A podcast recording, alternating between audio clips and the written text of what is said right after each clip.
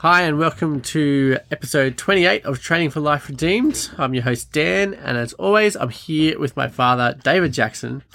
Today, we are into Acts chapter 17 through to 19. We're looking at Paul moving on in his missionary journey, heading into Athens, and learning about how God's going to be using him throughout this phase.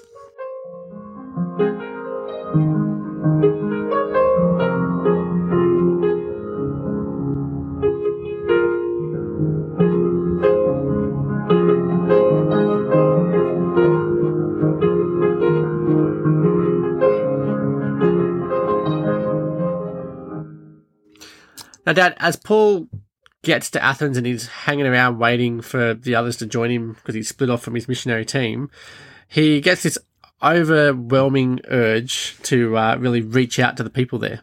Yeah. Yeah, you've got to. I've been to Athens. It's it's an amazing place. You've got to go. Uh, and by the way, if you go, if you if you haven't gone to get the notes for this series on Acts, um, just let me put a plug in there.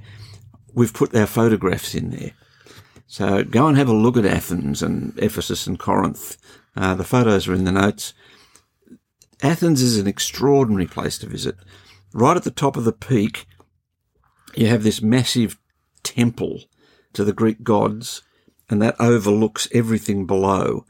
And what's ironic is that below, immediately below this massive temple is a big lumpy looking rock they call the Areopagus.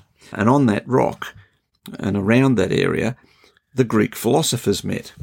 And this all goes back to a fellow called Socrates, and Socrates was executed for being an atheist. he invented the philosophy that's been the basis of all of European culture for the last 2,000 years. We still struggle with Socrates, Plato, and Aristotle. So, Paul is going to the heart, the cultural heart of the Roman Empire. And this is the center where we talk about Jerusalem and Athens. Jerusalem is where the, the scriptures, God's word, sort of goes out to the world. Athens is the place from which what we would call secular philosophy goes out to the rest of the world. And Paul's going to engage these people. So he stops off with the synagogue people, does his usual thing there, and then he's wandering through the marketplace looking at all these gods. And these statues and gods and shrines, they're everywhere. And uh, I mean, you can, if you walk through Europe today, you'll still find shrines and little places to play and pilgrimage centres all over the place. Very similar. But he just looks at that and, he, and you can hear, feel his heart. How sad for these people to be stuck in worshipping blocks of stone that are useless.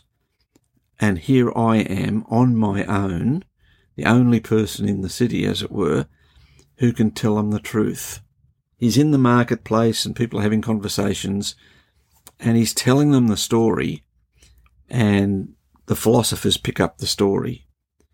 And so the next thing you know, the rabbi from Jerusalem is at the University of Athens, sitting down with all the professorial staff while they pick his brain. You talk about gospel opportunities, that's not bad.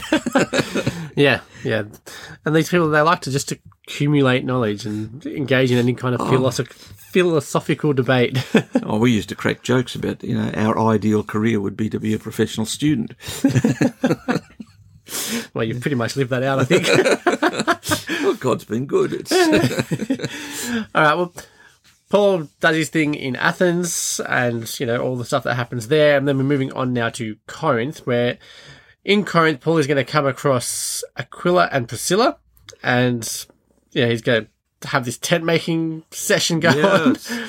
And, yeah, we're going to see a great impact. And these, you know, Priscilla and Aquila are going to appear multiple times in Paul's letters as yep. we continue to uh, learn about the gospel and what's happening with it. Yeah, Paul, you're going from Paul standing before all the professors of the universities, the great thinkers and scholars of the world, and his next stop is a Roman seaport that's the crossroads of shipping for the whole Mediterranean. And if you've got to, if you stop and think for a minute, in the 19th century, this is Shanghai. In the 20th century, we're thinking of Hong Kong and Singapore.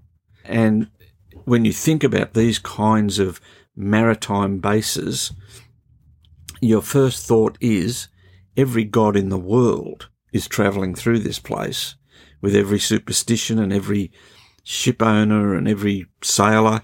They've all come from different cultures and countries. They're bringing their beliefs and their gods. But hey, wait a minute. We've got sailors in port. You've also got brothels and every kind of immorality in town and drunkenness and raging. So you've gone from this super dignified university in Athens and suddenly, you know, you're walking among the brothels and the sailors and the, uh, all the con artists in the world and their gods in Corinth. And it just so happens that the year before, Claudius kicked all the Jews out of Rome. And we find out, not in the New Testament, but we find out elsewhere, that it's because the Jews in Rome were rioting about the Christ. So Paul hasn't got to Rome yet, but the gospel has, because it's gone through all these sailors and tradies and whatever trade you know, traders, and the gospel's like this virus. It, it's it's reached places long before somebody like Paul can turn up, and the people who are kicked out of Rome include Aquila and Priscilla. And there they are, waiting for Paul to arrive. Mm. Yeah, and they've become quite a good help for him, I think, and support him a lot in his uh, missionary journey in general. Yep. Uh, Paul's going to move on from Corinth and head off to Ephesus. Why is Ephesus important? Why do we need to go there? I think we underestimate Ephesus. Going to Ephesus, I would liken to going to New York. It's it's this it's this huge city. We were in Ephesus, uh, having a wander through the place, looking at some of the most amazing uh, excavations. And the Turks, let me tell you, the Turks are the best archaeologists for preserving the site and looking after it. So they don't leave it open to the weather like some other European archaeologists. So here we are in Ephesus and we're, we're standing there and we're looking at the end of the excavation and the face of, you know, this wall of dirt that they haven't dug up yet. And we're chatting to the archaeologist and he says at the current rate of excavation, it will take 300 years to finish the city.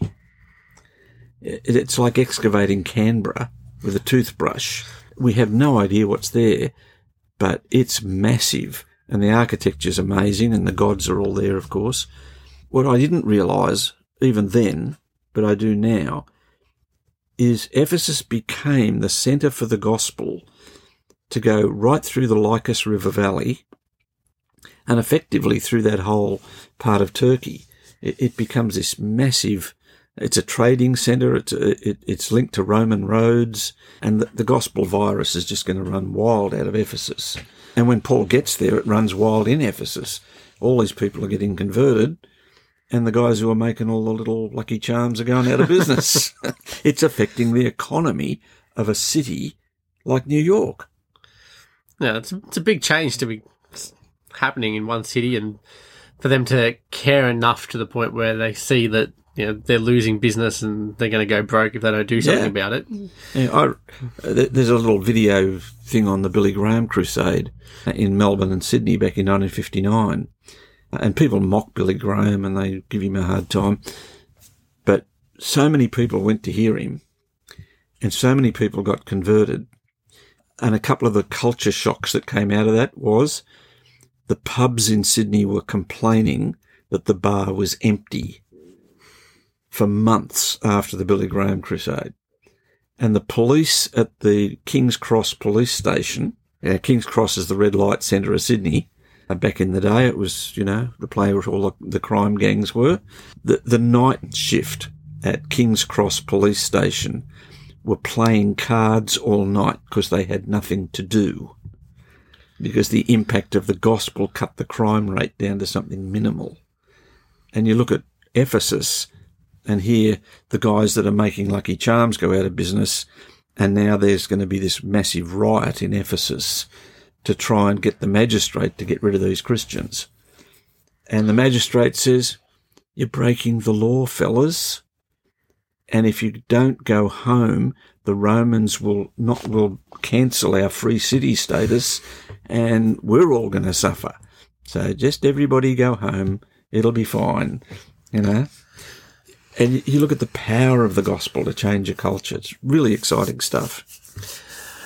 Well, thanks, David. It is definitely very clear that the gospel can change a culture and it can really have a massive impact on any aspect, I think, of, of what's going on here as, as we've watched it expand and the different areas that are getting targeted, I guess, through the Holy Spirit leading Paul and his mission.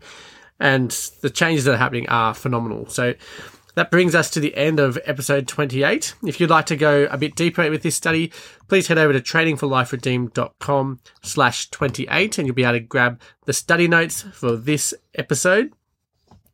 And if you enjoyed the episode, we would love for you to leave a review. And of course, make sure that you subscribe and come back next week for the La. Or come back on Friday. Come back on Friday. See, this is what happens when you do weekly ones and then do them three in a week. Come back on Friday for episode 29, where we're going to be looking at Acts 19 through to 21 and looking once again a little bit closer at Ephesus, the farewells, and as, G- as Paul starts to head back to Jerusalem. I hope you'll join us then.